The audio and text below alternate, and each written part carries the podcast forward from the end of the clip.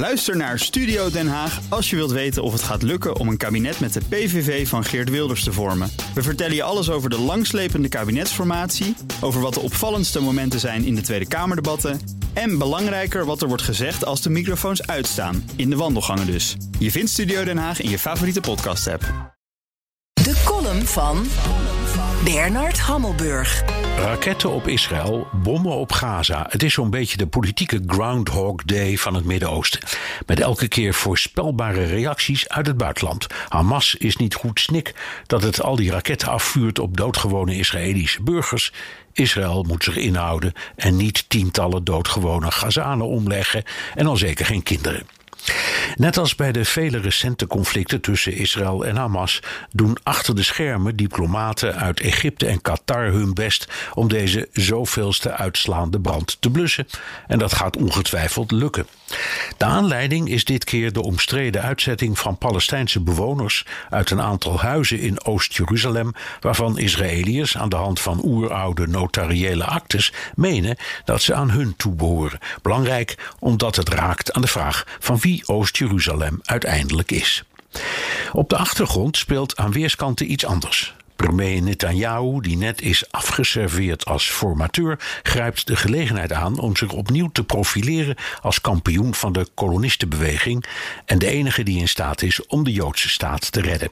Hij ziet deze zoveelste Israëlisch-Palestijnse confrontatie als een kans om revanche te nemen op de liberaal Yair Lapid, die als nieuwe formateur is aangewezen. Ook bij Hamas spelen electorale motieven. Fatah-leider Abbas heeft de verkiezingen op de westelijke Jordaanhoever en in Gaza weliswaar uitgesteld, maar ze komen en Hamas staat er niet goed voor. Dat heeft te maken met het dictatoriale en vaak vrede regime dat de partij in Gaza voert en met wat steeds meer wordt gezien als een gebroken belofte. Hamas zou Israël effectief van zich afslaan en Gaza ontwikkelen tot een welvarend staatje. Dat is niet gebeurd. Nu grijpt Hamas de kans om een uit de hand gelopen rel in Jeruzalem te gebruiken om met een barrage van raketten op Israëlische doelen aan de Palestijnse kiezer te laten zien wie de echte macht vertegenwoordigt. En dat is niet de slappe, corrupte kliek van Mahmoud Abbas. Het is de vraag of deze strategie werkt. Als de Palestijnen moeten kiezen tussen de dictatoriale vechtjassen van Hamas, door de westerse wereld beschouwd als terroristen, en het slappe Fatah, dan gaan ze waarschijnlijk toch voor Fatah.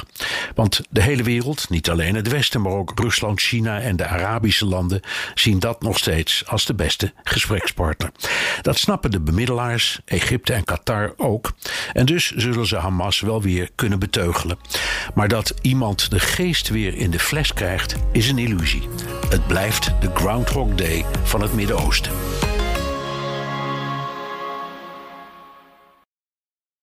Ook Hugo Reitsma vind je in de BNR-app. Superhandig die BNR-app. Je kunt alle programma's live luisteren, breaking nieuwsmeldingen. Je blijft op de hoogte van het laatste zakelijke nieuws. En je vindt er alle BNR-podcasts, waaronder natuurlijk de belangrijkste, Boeken zijn in de wijk.